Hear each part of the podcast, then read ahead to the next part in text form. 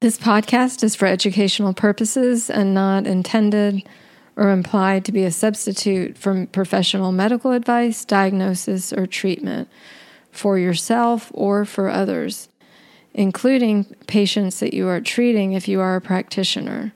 Please consult your own physician for any medical or psychiatric issues that you may be having. Welcome to the Holistic Psychiatry Podcast and newsletter. I'm Courtney Snyder, a physician and holistic adult and child psychiatrist. In the last newsletter, I talked about copper overload, what causes it, and what symptoms and situations copper overload is often at play. In today's episode, I'll comment on testing, but spend more time on treatment considerations. So, to start it off, I'd like to read a comment that was made on a blog post I wrote in 2015 titled Copper Overload Too Much of a Good Thing. And the comment was I am a primary care physician in Dublin and I attended the Walsh course in Sydney in 2006. I learned a great deal there and I used his work almost every day. High copper in women is very common in Ireland and it is quite easy to bring it down after the first month of treatment. I have been to courses all over the world from Harvard to Cambridge, but the course in Australia, which again was the Walsh course, was the most useful of them all. Each week I utterly changed the life of some people, and it is a real privilege to have that opportunity. Unquote. So he explains well what many of us who've been trained through the Walsh Research Institute feel.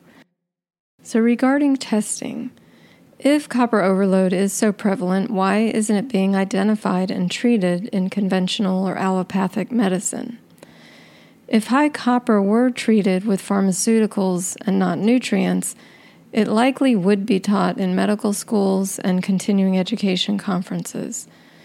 As it stands, physicians rarely check copper levels unless they're looking for the rare and most extreme form of copper toxicity, which is called Wilson's disease. And this is not what I'm focusing on here. If physicians did check levels, many cases of copper overload would still be missed. The Pfeiffer Walsh normal range that we use is narrower than the range provided by most labs. Aside from looking at serum copper, we also measure ceruloplasmin. This is a protein that binds copper. With both levels, we calculate the percentage of free, unbound copper. It is this free copper that can be causing problems. Someone can have a normal copper level used by a standard lab or even the Walsh Pfeiffer range and still have high free copper. We also look at the ratio between copper and zinc.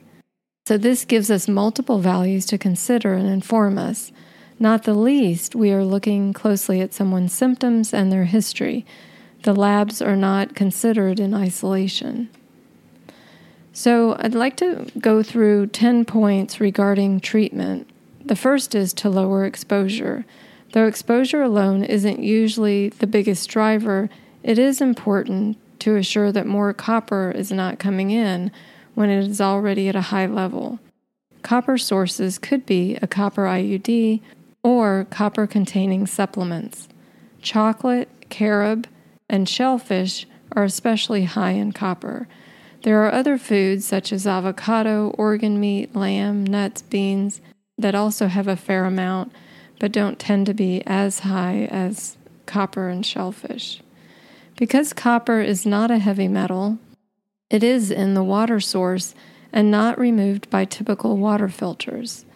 The Berkey and the Zero water pitcher are just two examples of water filtration that remove copper.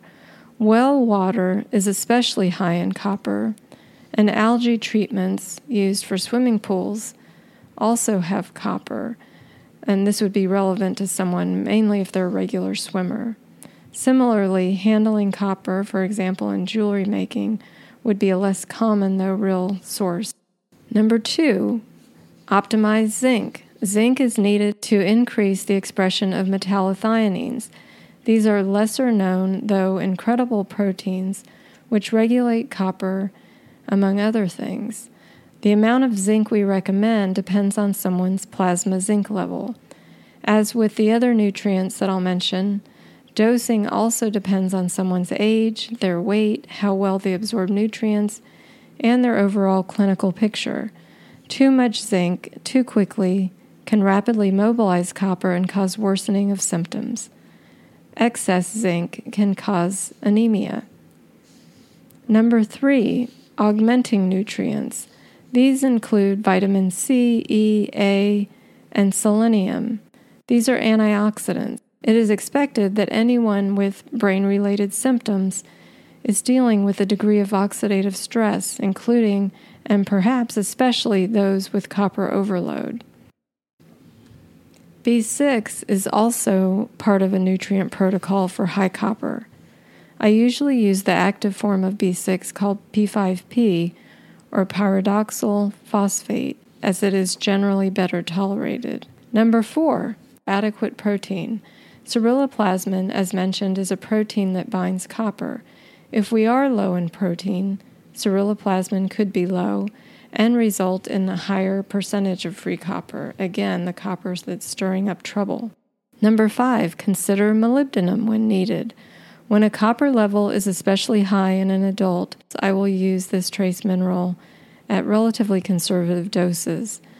This can powerfully lower copper and without lab monitoring could lead to a copper deficiency. It's not something we usually use in children.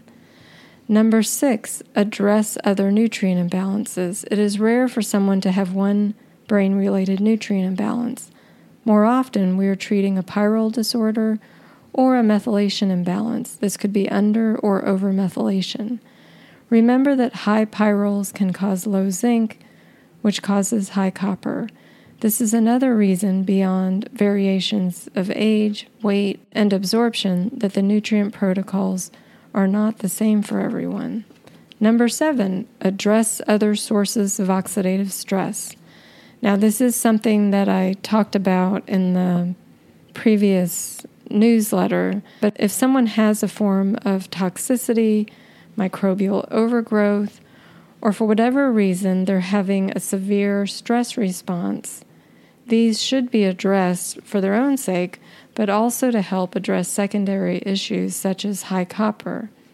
When I included my personal experience with copper overload in my blog post, Too Much of a Good Thing, I didn't know I also had mold toxicity, a likely contributor to my high copper. Number eight, address added estrogen, whether it's birth control or hormone replacement. It's important to provide education so that the patient and their prescribing doctor, usually a gynecologist, can better weigh the risk and benefits of adding estrogen. This can be tricky. For example, a sexually active teen might be highly impulsive and found to have high copper, likely driving much of that impulsivity. Her copper level could very likely be increased by the birth control pills, while in some cases it may be possible to normalize copper while someone is on added estrogen. In my experience, it is more often not possible. Number nine, further support metallothioneins if needed. Generally, the nutrient protocol is working in the direction of supporting those metallothioneins that are at the blood brain barrier and the gut blood barrier. For those situations in which copper is not coming down as expected, a targeted treatment called metallothionein promotion therapy, developed by Dr. William Walsh, is available. We also use this in autism, Alzheimer's, and Parkinson's disease, and it's showing promise in other conditions as well. Number 10, and not the least, is monitor I generally will have someone work up their full doses of nutrients over three to four weeks to avoid moving copper too quickly. The nutrients can be compounded into fewer pills or a liquid suspension, which would be akin to a customized multivitamin, or the nutrients can be taken separately. Copper, zinc, and ceruloplasmin testing is generally repeated at three to six months, then six months later, and then once a year for those who are remaining on the protocol. Normalizing copper can take two to three months, but clear improvement can start as early as three to four weeks. What I am especially interested in and mindful of is that many people with elevated copper have mold toxicity and or other biotoxins and so if those issues are addressed it may be that someone doesn't need the same level of zinc doesn't have the same need for chronic treatment for copper overload. Though by monitoring this becomes evident over time. And for the most part if someone's getting monitoring and they're getting this antioxidant support and their zinc is getting optimized, it would it would only be helping them in many ways as far as their overall health as well as their mental health. While nutrients in the supplemental form can be very helpful, they can cause harm if not used correctly and without a broader sense of their impact on other body systems. As I write these newsletters or give these podcasts, my goal is not to provide a recipe for self treatment, but to help people find their answers and to hopefully raise awareness, however small, in the allopathic or conventional medical community, but also in the functional medicine community.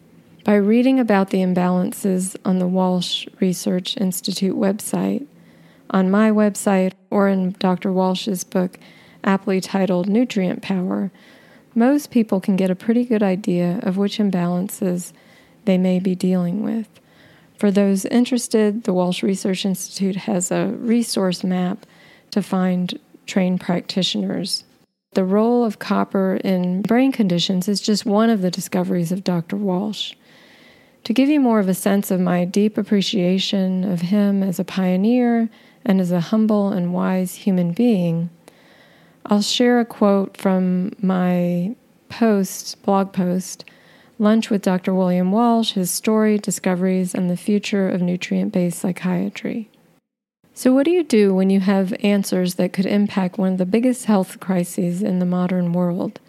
If you're Dr. Walsh, you consider the words of Gandhi When the people lead, the leaders will follow.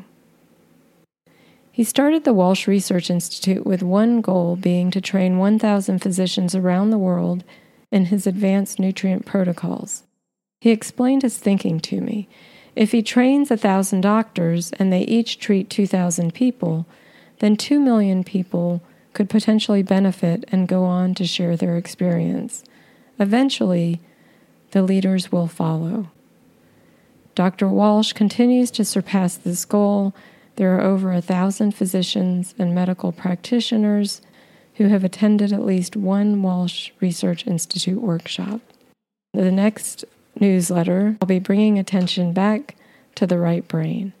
And for those who are paid subscribers, look out this week for a newsletter where I'll share more about your new best friend, metallothioneins, and the relationship between high copper and cancer.